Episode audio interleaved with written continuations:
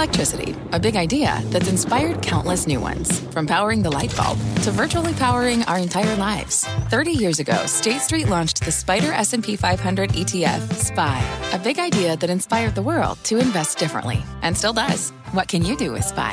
Before investing, consider the fund's investment objectives, risks, charges, and expenses. Visit ssga.com for a prospectus containing this and other information. Read it carefully before investing. SPY is subject to risks similar to those of stocks. All ETFs are subject to risk, including possible loss of principal. Alps Distributors Inc. Distributor.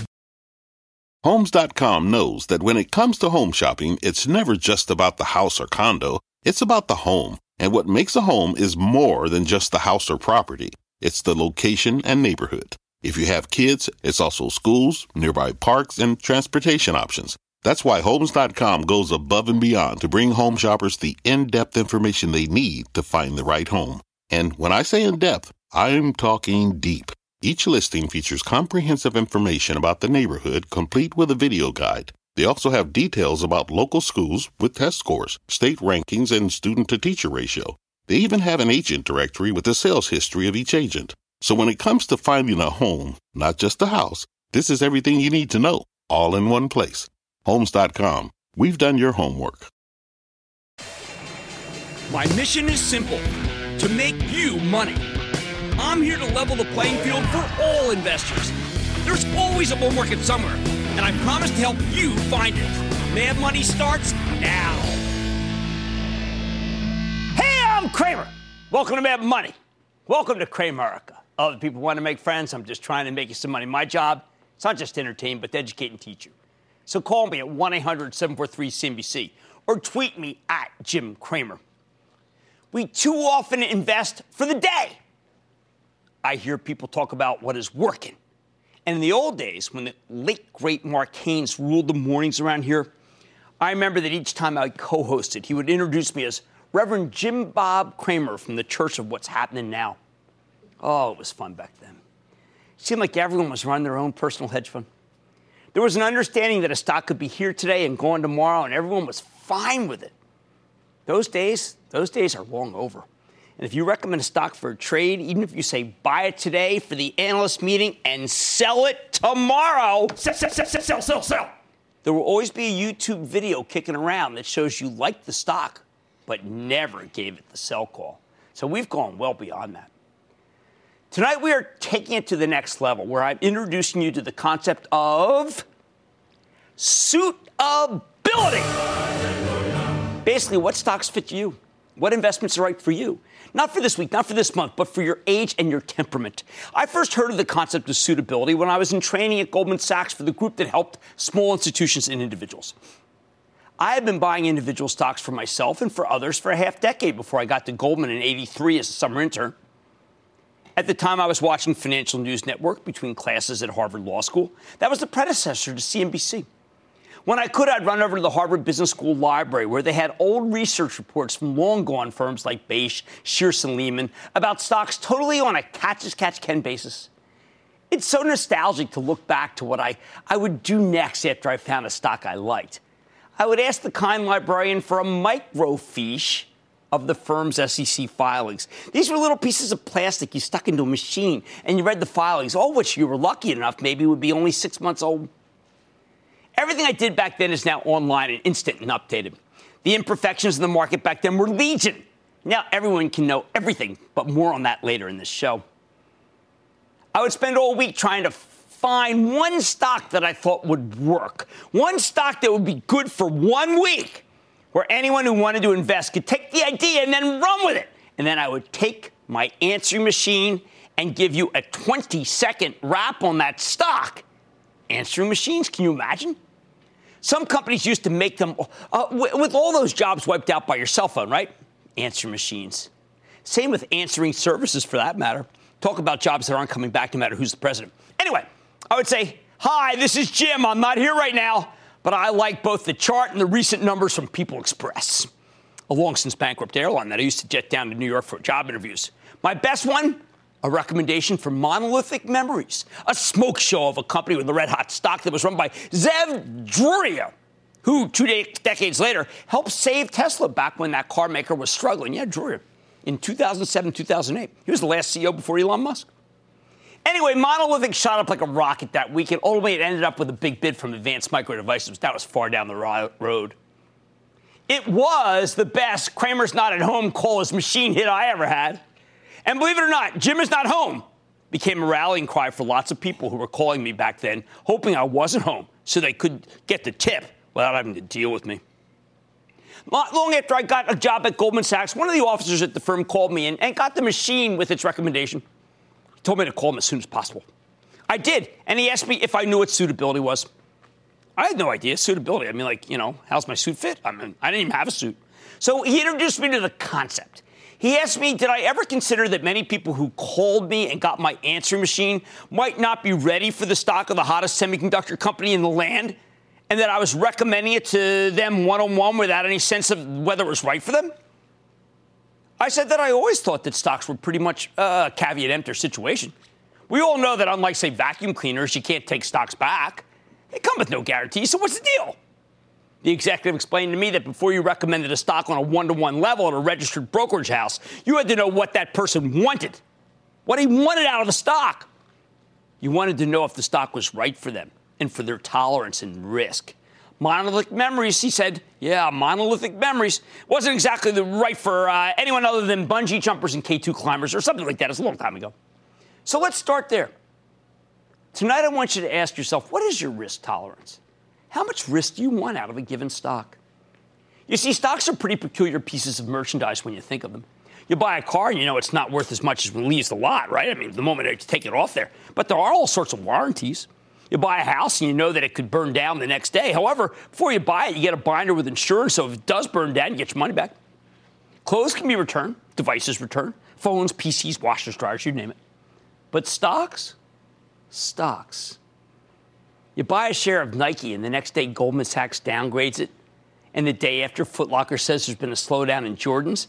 You can't go back to your broker and say, "Hey, chief, you never told me this could happen. I'm down three bucks in 2,000 shares. I'm out six grand. I want that six grand. I want it back." Caveat emptor. Now, it would have been incumbent upon the broker back then when I got started to recognize that the buyers would know these things could happen. Maybe the broker should never have been recommending stocks to begin with. No matter. You get the point. Because you can't take stocks back and get the stock price, the same price that you paid, because there is no real insurance, although you could buy an expensive put underneath with a cost that lowers the return of Nike pretty dramatically and has to be renewed constantly. Suitability. The concept of suitability is incredibly important. That's why for the next hour, you're going to learn about a way to measure your own tolerance versus a variety of factors because these days, with electronic brokers, there's no real protection. Just a, a signed form that say, you get it. You know what you're getting into, and you accept it. Tonight, the bottom line, that stops here. By the end of this show, you will know what suits you and what doesn't, no matter what your age or your style. Or to put it this way, caveat emptor? No. Just buy or be a little more aware of what you might be committing your hard earned dollars to when you pull the trigger on a buy. Buy, buy, buy! Anne Marie in New York. Anne Marie! Hey, Jim. Thanks for taking my call. Of course. Can you talk a little bit about trimming our profits? Because I get eager and I start trimming when I'm up 10 or 20%, which I know you'd say is a high quality problem, but can you talk a little bit more about the trimming? It is a high quality problem, but what would happen if you kept doing that was that you would miss out on some of the greatest, greatest, greatest stocks in the history of man that you may actually own. What I suggest you do is, is move that up a little. I don't think you should start selling to up about 25, 30% and only sell about a quarter position. When you're up about 60, 70%, this is a change from the old days. I think then you should sell a little more, but then you got to let it run. And if it comes back, you can buy some. I just don't want you to lose the a, a great opportunity unless the story changes. And then it's sell, sell, sell, sell, sell, sell, sell. immediately. Lido in Texas. Lido. Hey, Jim. How are you doing? I am good. How about you? Uh, my question is, as a recent early retiree and one who is anticipating, you know, a possible market correction in the Okay. near future, Okay. Should I allocate a stock index fund now from a stable income uh, fund, or should I wait until after the market has corrected? No, I mean, if you're in retirement stage, I still want you to own equities, but I don't want you to have as much equity exposure. Uh, you, you really should know more than 50%. That's actually a lot if you're retired. Now, I want you to own some, obviously, because people who retire tend to live 20, 30, 40 years longer than they thought. But no, I mean, taking the cash out, uh, don't necessarily put them in bonds when interest rates are higher. But you know what? You'll put money back if the market really craters. Otherwise, I think you'd be fine and you got to let it ride. Marlo in Illinois, Marlo. Jim, you talk about index funds.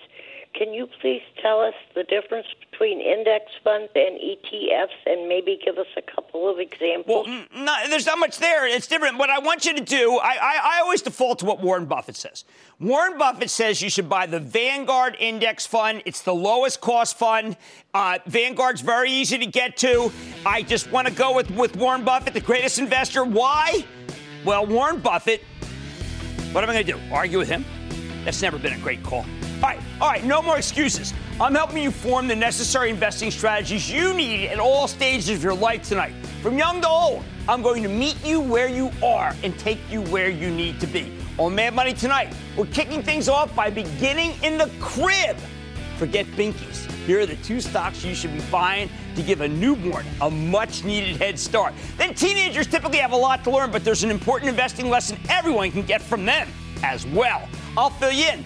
Plus, from your 20s to your golden years, my definitive guide to where your money should be sitting at any age. Stay with Cramer. Don't miss a second of Mad Money. Follow at Jim Cramer on Twitter. Have a question?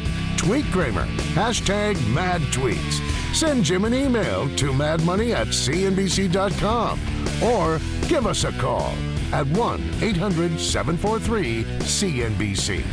Miss something? Head to madmoney.cnbc.com.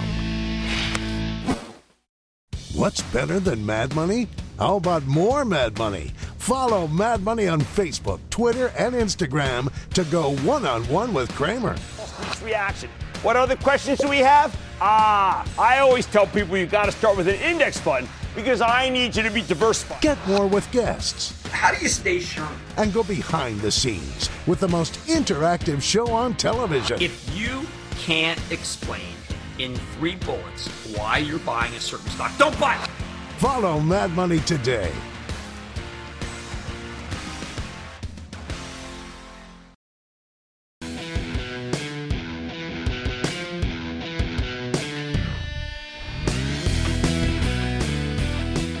Welcome to a special show about you, about knowing what you can and can't do because it's not because it's not right for you. Welcome to a special show about suitability. The first kind of suitability we will discuss is age suitability. I want to start with kids, particularly with infants.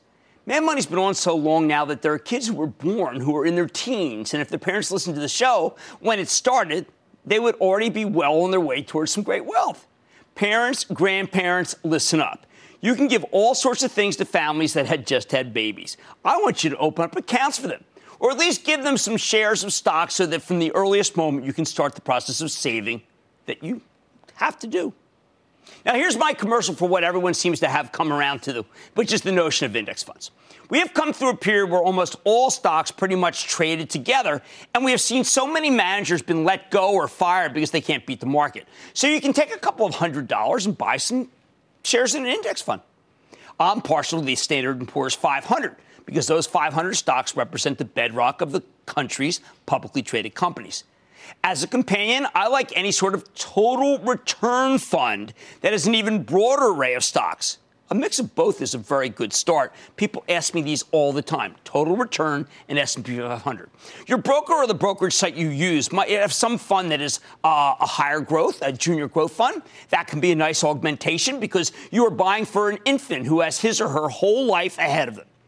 These kinds of funds can really compound over time, meaning that if you let it run, the money can build upon itself. Now, you might be saying, why am I watching a show about stocks if all this guy is doing is talking about index funds? I can come in here every night and talk about them, but it wouldn't uh, make for a very interesting show. More important, though, is the kind of investing I am talking about. The comparison we hear about index funds is to actively managed funds. This show is geared to people who are interested in their money and want to be more involved to make it grow or are curious and want to learn about stocks. I believe that you can build a portfolio yourself that can do better than most managers and funds.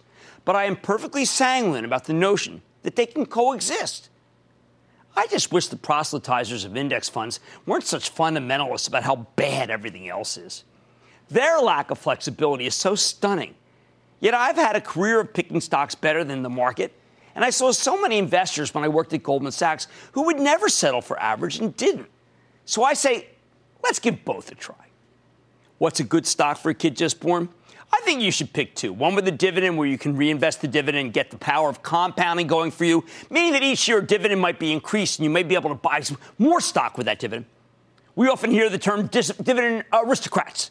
Uh, companies that have long histories, specifically more than 25 years of increasing dividends. I like that.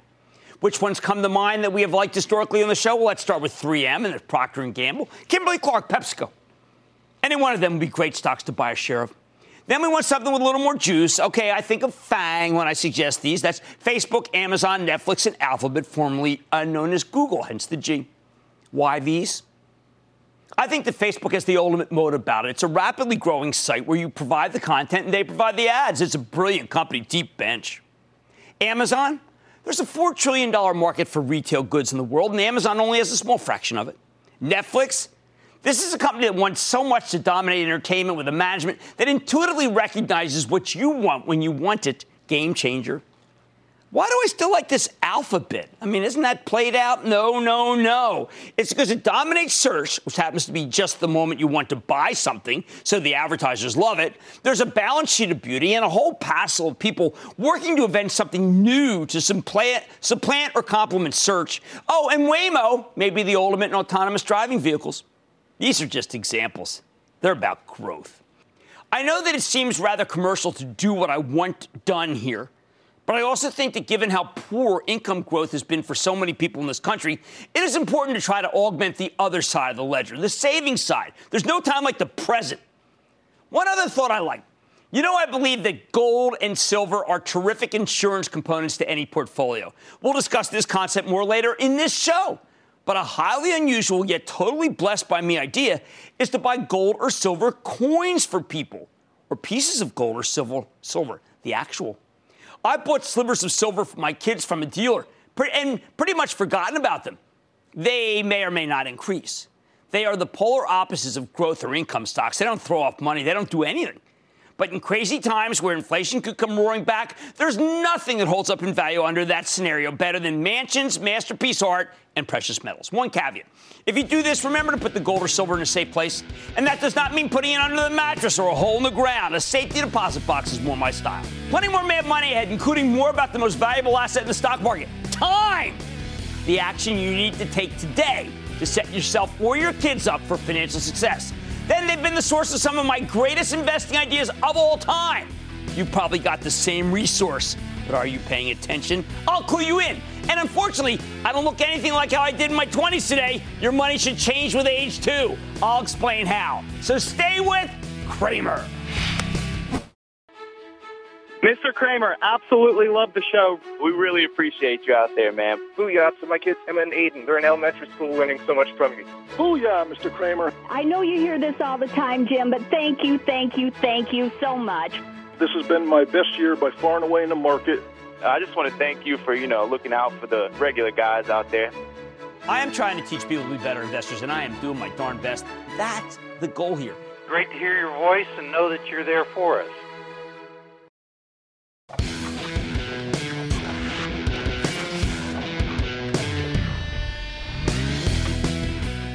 We're going over knowing thyself, how to pick stocks knowing they are right for you.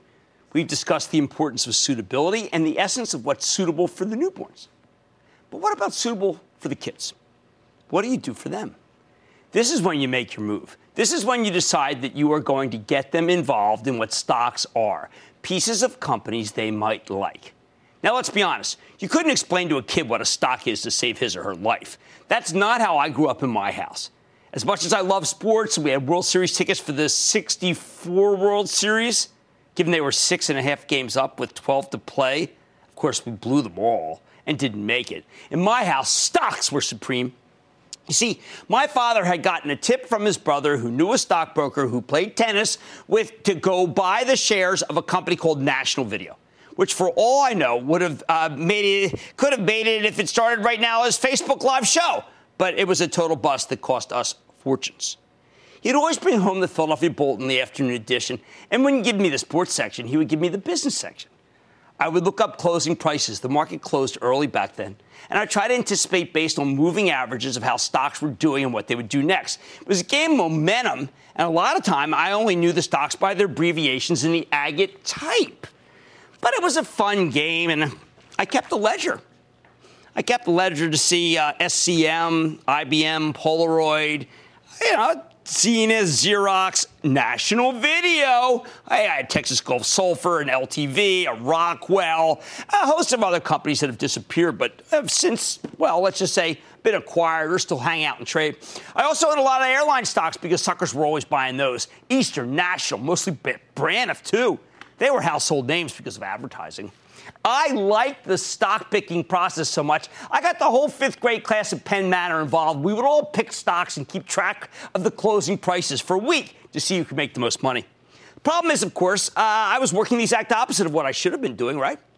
Although metaphorically, what I was doing is uh, still being done now, just picking stocks by how fast they were climbing and backing away from them if their climb seemed extended or slowed in velocity. That's called momentum investing. Investing. What I should have been doing is picking the stocks of companies I knew and asked to be, a, eh, to be able to buy them, the shares in them. So let's go over what would have been right and what was wrong in the picture I just presented, which would have been compared to Goofus and Gallant from the highlights magazines that you always found in the dentist's office back then. Goofus, first of all, would never have taken a tip from his brother, who had taken a tip from his tennis partner, who worked, by the way, for the aforementioned Bache. Pop, I would later learn, had no idea what National Video was or did. Uh, you can find out more in Google now than you could find from Jack the broker then. National Video made picture tubes. In the old days, when you had a problem with your television, it was usually because the tube inside had blown. The technology left National Video behind and it went bankrupt and it closed its doors about five years after Pop bought it. But it had been going straight down since about five days after Pop first purchased the stock. He averaged down too many times to tell but I know there was many a silent meal because of that day's decline in National Video stock. There were a host of stocks to have chosen from back then in the 1960s. Most weren't that good according to the averages, but there were dividends to be had. And in retrospect, uh, what we needed more than anything else was income. Me, the idea of picking stocks simply because they were going up was antithetical to the idea of buying stocks in companies and was more suited to dart throwing. At least I bought the hot ones when, in retrospect, many, uh, made, made sense because many were defense contractors and we were just beginning Lyndon Johnson's buildup of the Vietnam War efforts. It was a lot of fun. But in retrospect, you know what? I learned the most about stocks from two 3M board games Acquire and a fabulous game called Stocks and Bonds. My father sold games for 3M back then, and Acquire was all about mergers and acquisitions, and Stocks and Bonds was a fantastic game about accumulating wealth through risky or conservative stocks. These days, we have whole fantasy leagues of stocks, but little taught you more than the board game, and it could hold up till this day. Now, let's go back in time and I think and think about what I could have done. First, when you were a boy or a girl, you play with toys. It would have been such a natural to have bought shares in Mattel or Hasbro if you looked at some of the financials. Now, I'm not asking the kids to know what it means to own shares in a company in terms of price to earnings or even earnings, but I am simply saying that it is a way to teach kids that a company can be owned by the public and you can own a share in a company. Hey, they know toys. I bet you they'd pick Hasbro over Mattel. Of course, the irony should not be lost on my family. Can you imagine if my father had bought shares in 3M for me rather than National Video? I mean, 3M is what we call a dividend aristocrat. A company has increased its dividend more than 25 years. That's quite a statement. If we had just looked at the spine. Speaking of dividend aristocrats, we had a box of Cheerios on our breakfast table every day of our lives. We could have bought General Mills. What a fantastic stock that would have been. And then there's the really easy ones. Who didn't want to go to Disney World? It's that factor, and not how many people cut ESPN off in the end. That's what matters. It's that the intellectual property, the library. The library alone should make you want to own shares in the company. But the theme park, I mean, come on, let's not think this game. I don't know about you, but Johnson Johnson's Band-Aids, baby powder, and shampoo were staples in our house. I knew as well as uh, I knew to wipe my nose with Kleenex. These are things that aren't even taught. They are embossed. They are imprinted. Finally, there's fast food. I know that McDonald's today may not seem like you, something you would necessarily want to invest in because of the quality of the food, but the CEO is committed to making the company more natural and organic over time. Let's face it, the whole food chain would be upended if this giant were to just switch its policies in a day. A burger would cost a fortune, and McDonald's would have to crater its earnings for years. So buy a name brand, something they can see and hear and touch or even like. Put it away. Stock won't always work out. But think of what you liked when you were little or what your parents liked when they were little. Look, if it trades, you more than likely have a winner. So, the bottom line if you want to get your kids into investing, buy a brand name, not this year's version of National Video. Something they can see and hear and touch and even like. Yet, just own it. The stock won't always work, but think of what you liked when you were little. And remember that you may have a long term winner on your hands. Let's go to Judy in Texas. Judy. Hi, Jim. How are you? I am good. How about you, Judy? I'm great, thank you. Hey, um, my son William has been very interested in buying stocks, and um, he's calling. He's calling with me now. Um, and my dad gave him some money to purchase some stocks. So we're looking at his very first stock purchase, and we're wondering how we look at um, what stocks to buy? Like, where should he start? Okay, he should look at uh, things that uh, common common household things that he sees and you see. And then what you want to do is you want to figure out how much money you want to put in it, and you put a quarter of it in. A quarter of it, because if the market goes down immediately, then he'll say, oh, this is a sucker's game. I don't want to be in it. Put a quarter in and then wait for another three months, another quarter, and then hopefully you'll get a sell off and you'll be ready to buy. If not, put the rest of the money to work by the end of the year. But make it in household name brands that everybody knows and can sink their teeth in. Let's go to Carol in Florida. Carol. Hi, Jim. How you doing? I'm good. How about you, Carol? Good, good. I read and enjoyed Confessions of a Street Addict. Oh, thank and I you. Wanna, and I want to give kudos to your hero, Mrs. Cramer. Yeah, you know, she knew how to trade better than anybody else in the world.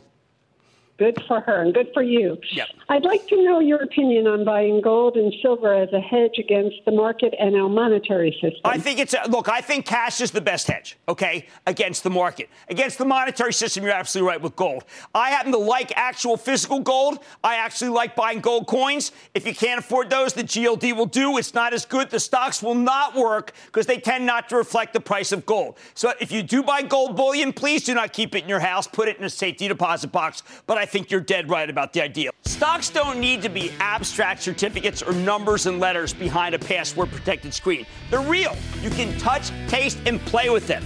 With kids, that's often the best place to start. Still more mad money ahead, including investing advice from one of the wisest groups of people around teenagers. I'll explain next. Plus, a serious piece of investing wisdom that I think is dead wrong and could be wreaking havoc on your money right now. And I'm taking your questions tweet by tweet. So send them my way with mad tweets and stay with Cramer. Cramer, you are super. You are awesome. I'm a first time investor. Thank you for inspiring me to get in the game. Your show is the best. I am so glad you're on TV. I want you to know that you have transformed me. Thank you, Cramer.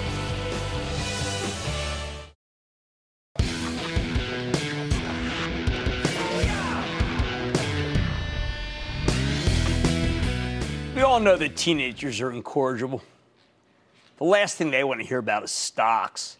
They have bigger fish to fry. To which I say, so what? I'm not going to tell them what to buy. I'm going to let them tell me. People who watch this show have been huge beneficiaries of the innate consumer wisdom of my two daughters. Why do you think you might have heard me say that I like Domino's? Sure, I met with Patrick Doyle the day he became CEO and stock was at 10 bucks. Yes, the stuff did taste like cardboard before we reformulated the pizza. I did like that whole line of advertising and told you I thought it was a good spec. But my kids, they liked the Trat and they liked Joe's. They were local. Most pizzas local. I wasn't so picky. I tried it and I liked it, and I liked the speed of it.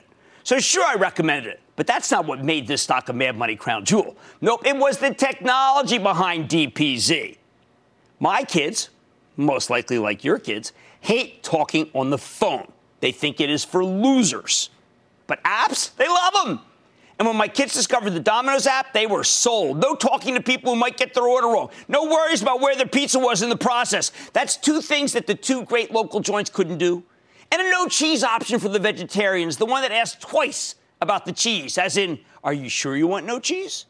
Finally, there was the joy of being able to pay online before the delivery person got there. Kids don't want to fuss with money either. All this technology was totally lost on me. I never minded the phone, was always patient about when the pizza would arrive, never cared about the interchange with the delivery person, kind of liked it. In short, I was not like the target audience. That's why I always call Domino's a tech company that sells pizza. Many of you know by now the story of how I found the stock of Apple when my youngest daughter asked for a second iPod, not because she had lost it, as I immediately accused her of, but because she wanted another color. They were fashion accessories. Personal computers, I mean, come on.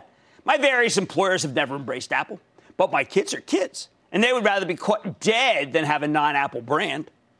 When the new computers come out, they check the resolution. If it improves the performance of Netflix, more on that in a second, then they want them. They want them as presents despite the costs, which, as they get older, they actually start knowing about. The iPhone is more controversial. They don't like change. They didn't like the plug change. Eh, they don't want to hear about the earbuds. But what they really don't want is the Samsung. They're part of the Apple ecosystem proudly. The much derided, much ignored Apple ecosystem, at least by the analysts, with its service charges that make it so that they have to pay to have all of their millions of pictures stored. When my kids come to me and beg me for a Samsung, you know what? You might hear me say some different things about Apple than I currently do. Your kids won't know much about income or the power of compounding, but what they will know, what they will know, is how to feel guilty that they feel about the amount of phone charges they rack up, right?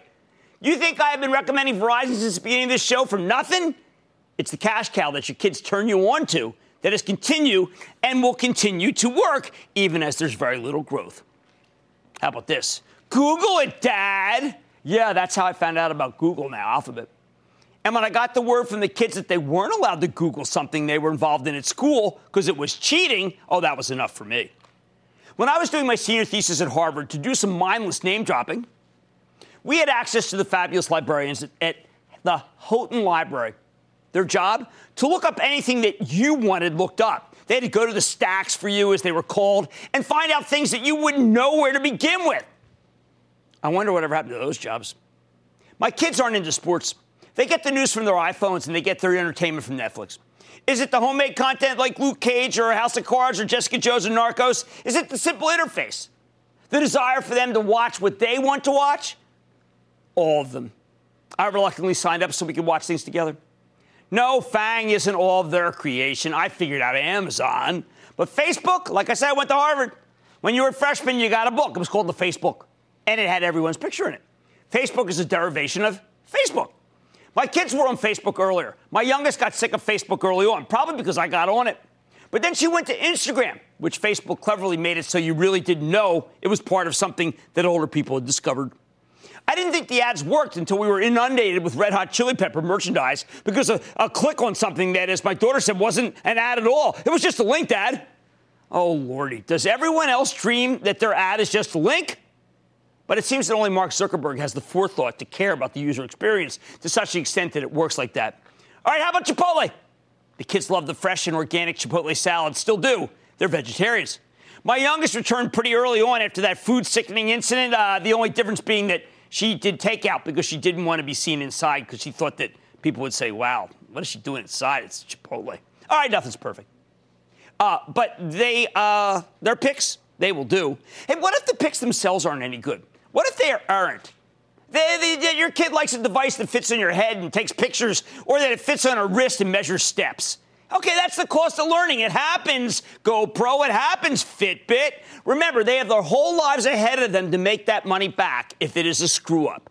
You see, that's a beautiful thing about teen investing. You can lose it, and no one may end up noticing in the end. You pull the same kind of thing later in real life, like me, it's got consequences. But the bottom line is that for now, you can learn from your teenage children. Trust me, invest with them, and you won't regret it. Mad Money is back after the break.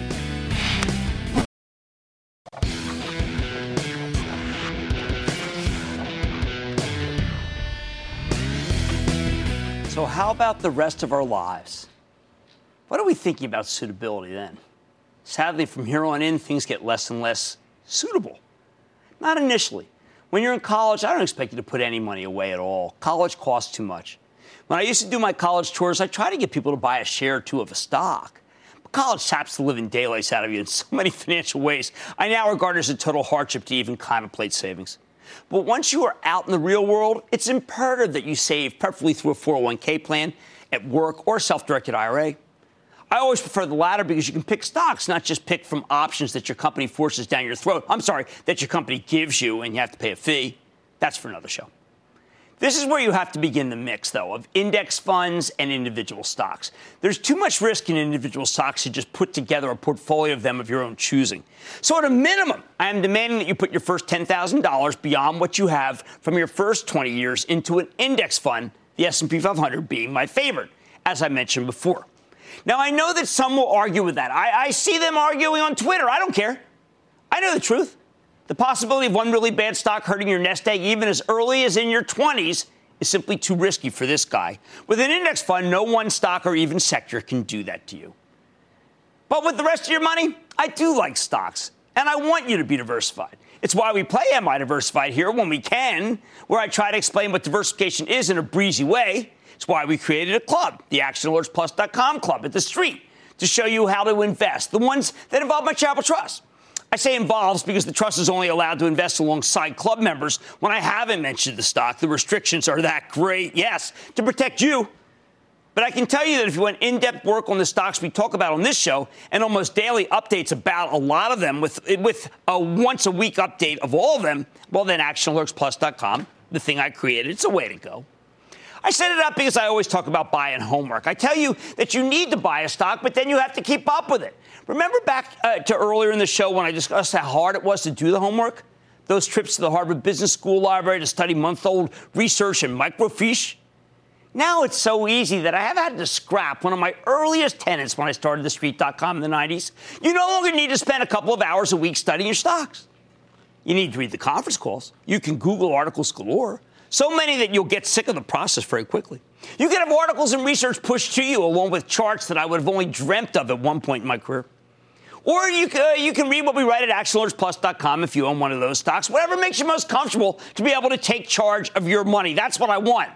Confident, not overconfident. Remember, I want you to be a good manager of your money or a good client. I don't even have a preference. It's at this stage that it's important to know my, uh, thyself, not myself, but thyself in terms of risk. Until you get to this age, I want you to take all the risks you can, whether you like it or not. In other words, I would like to think I have more knowledge of what you can tolerate than you do. But when you get to your 20s, all I can do is ask, ask you to think about what you will do in a sell off. Will you buy more? Or will you cut and run? Do you have the wherewithal to take a decline and buy more? Or does it sicken you and wish you had no exposure? Can you accept that stocks go down? Not a silly question given how they've gone up over time, but have periodic swoons. These are crucial questions that only you can answer. I would like you to take more risk in more individual stocks that have growth characteristics once you have put away that $10,000. That's my preference. But I would hate to see you commit more than 20% of your money, your mad money, to individual stocks. That would not be my preference. As you get older, I want you to capture more income by owning more stocks that pay dividends, perhaps add a fund that boasts of higher dividends than the S&P 500. But don't be too quick to do so. In fact, I would not advise you to do that until your 30s. Only in your 40s do I want to introduce bonds to your portfolio. By this time, you should have been able to put enough away that bonds, even lower earning bonds, will protect some of your invested capital. Now, in the old days, it would have been heresy to suggest that you don't start investing in fixed income by your 30s, let alone your 40s. The problem with that is twofold life expectancy. Many people are outrunning their fortunes, and then the lack of good fixed income alternatives that don't entail a ton of risk. That's why I favor higher yielding stocks to most bonds. Although I recognize as you age, most bonds do have that non caveat emptor provision. You can and do get your money back. As you enter your 60s, it's easy to see how you can put up to 50% of your money into bonds and take bonds up 10% more each decade, as I mentioned earlier to a caller. But that brings us back to the notion of suitability. If you can't handle the risk, if you think the stock market is simply not as legitimate an asset class as it once was, because it's prone to such deep valleys or what in retrospect look like overblown threats, or flash crashes for that matter then I think you have to decide yourself if cashing out or taking stocks to minimal levels is right for you. The bottom line it's your life, not mine. So get comfortable with what you can live with. But risk, at least until your middle years, should remain a friend.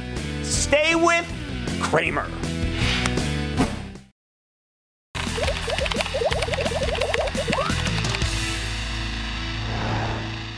Mad Money, we love to see families investing together. Often locking in a best of breed stock at an early age can set you up for life. So your wealth can grow with your age. So we're kicking off this edition of Mad Tweets with some Cramerican families. So let's get started. First, we hear from Rico Z, who says, at Jim Cramer, get him started young. I like that. That shows that kid obviously has horse sense. Here you go. I mean, I don't know whether, well, there's some charts in there. Maybe kid likes the charts too. All right. Holds up under m- much pressure. Next, we have a tweet from David who said, at Jim Cramer, awesome time at a Phillies game on this day a few years ago. Sat next to you and your dad. Oh, that is terrific. Yeah, we. We had a great time with Pop. Pop and I used to love to go to games all the time. And I, of course, I was a vendor with the Phillies. Mike Schmidt remains my favorite player.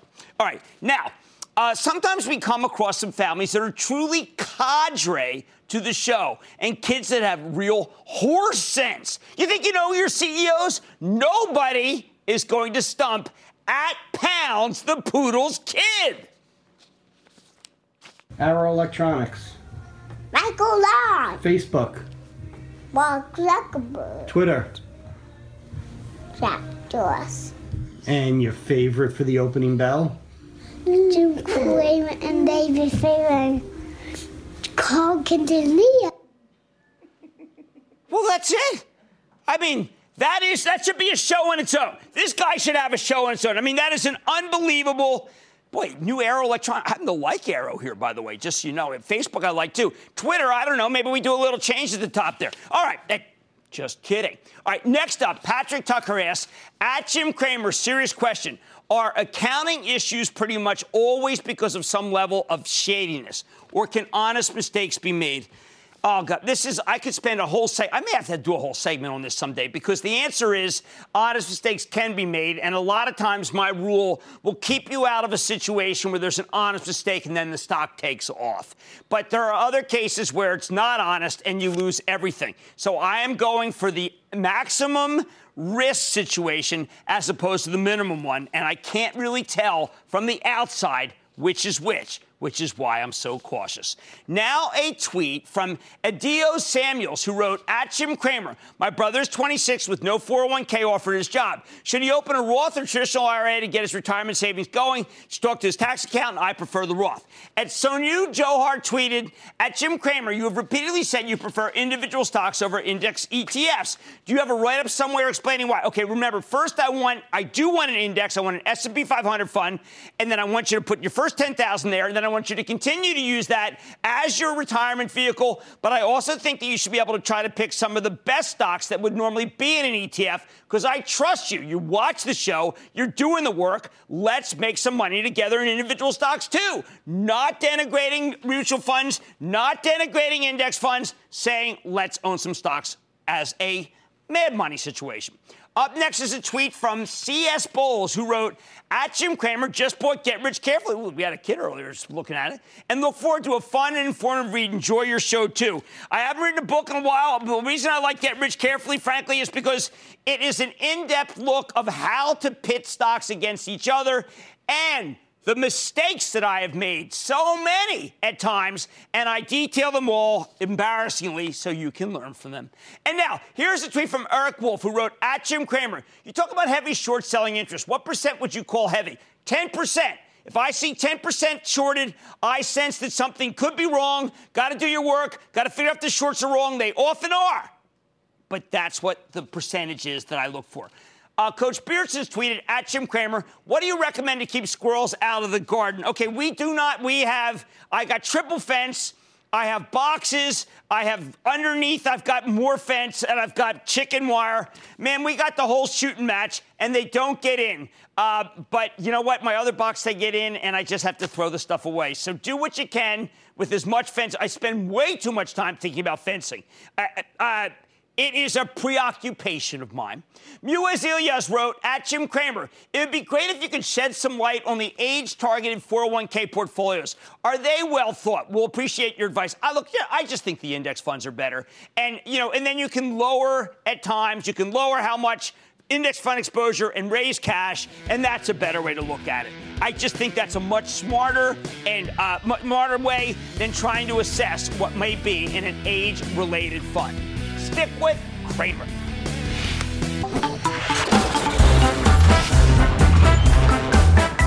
Hey, Cramer. You are currently coaching three generations of my family with our po- portfolios, and your enthusiasm keeps my kids engaged, and I love that. Thank you and your staff for your logical insights and sound advice in an illogical world. Death and tax. It's on the move, and I've got to see. Go back. This car. What happened? I bought a lot of um, uh, gold toast socks. I, I, got such a, it was a steal. Who famously asked Babe Ruth back in 1930, how is it possible that he made $80,000 a year when President Herbert Hoover was paid just $75,000? I had a better year than you. Unlike Billy in The Predator, we're not all gonna die.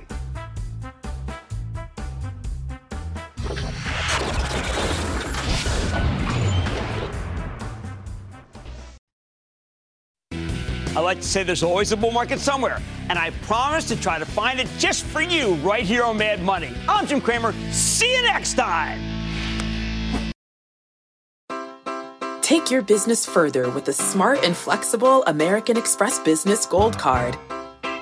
You can earn four times points on your top two eligible spending categories every month, like transit, U.S. restaurants, and gas stations.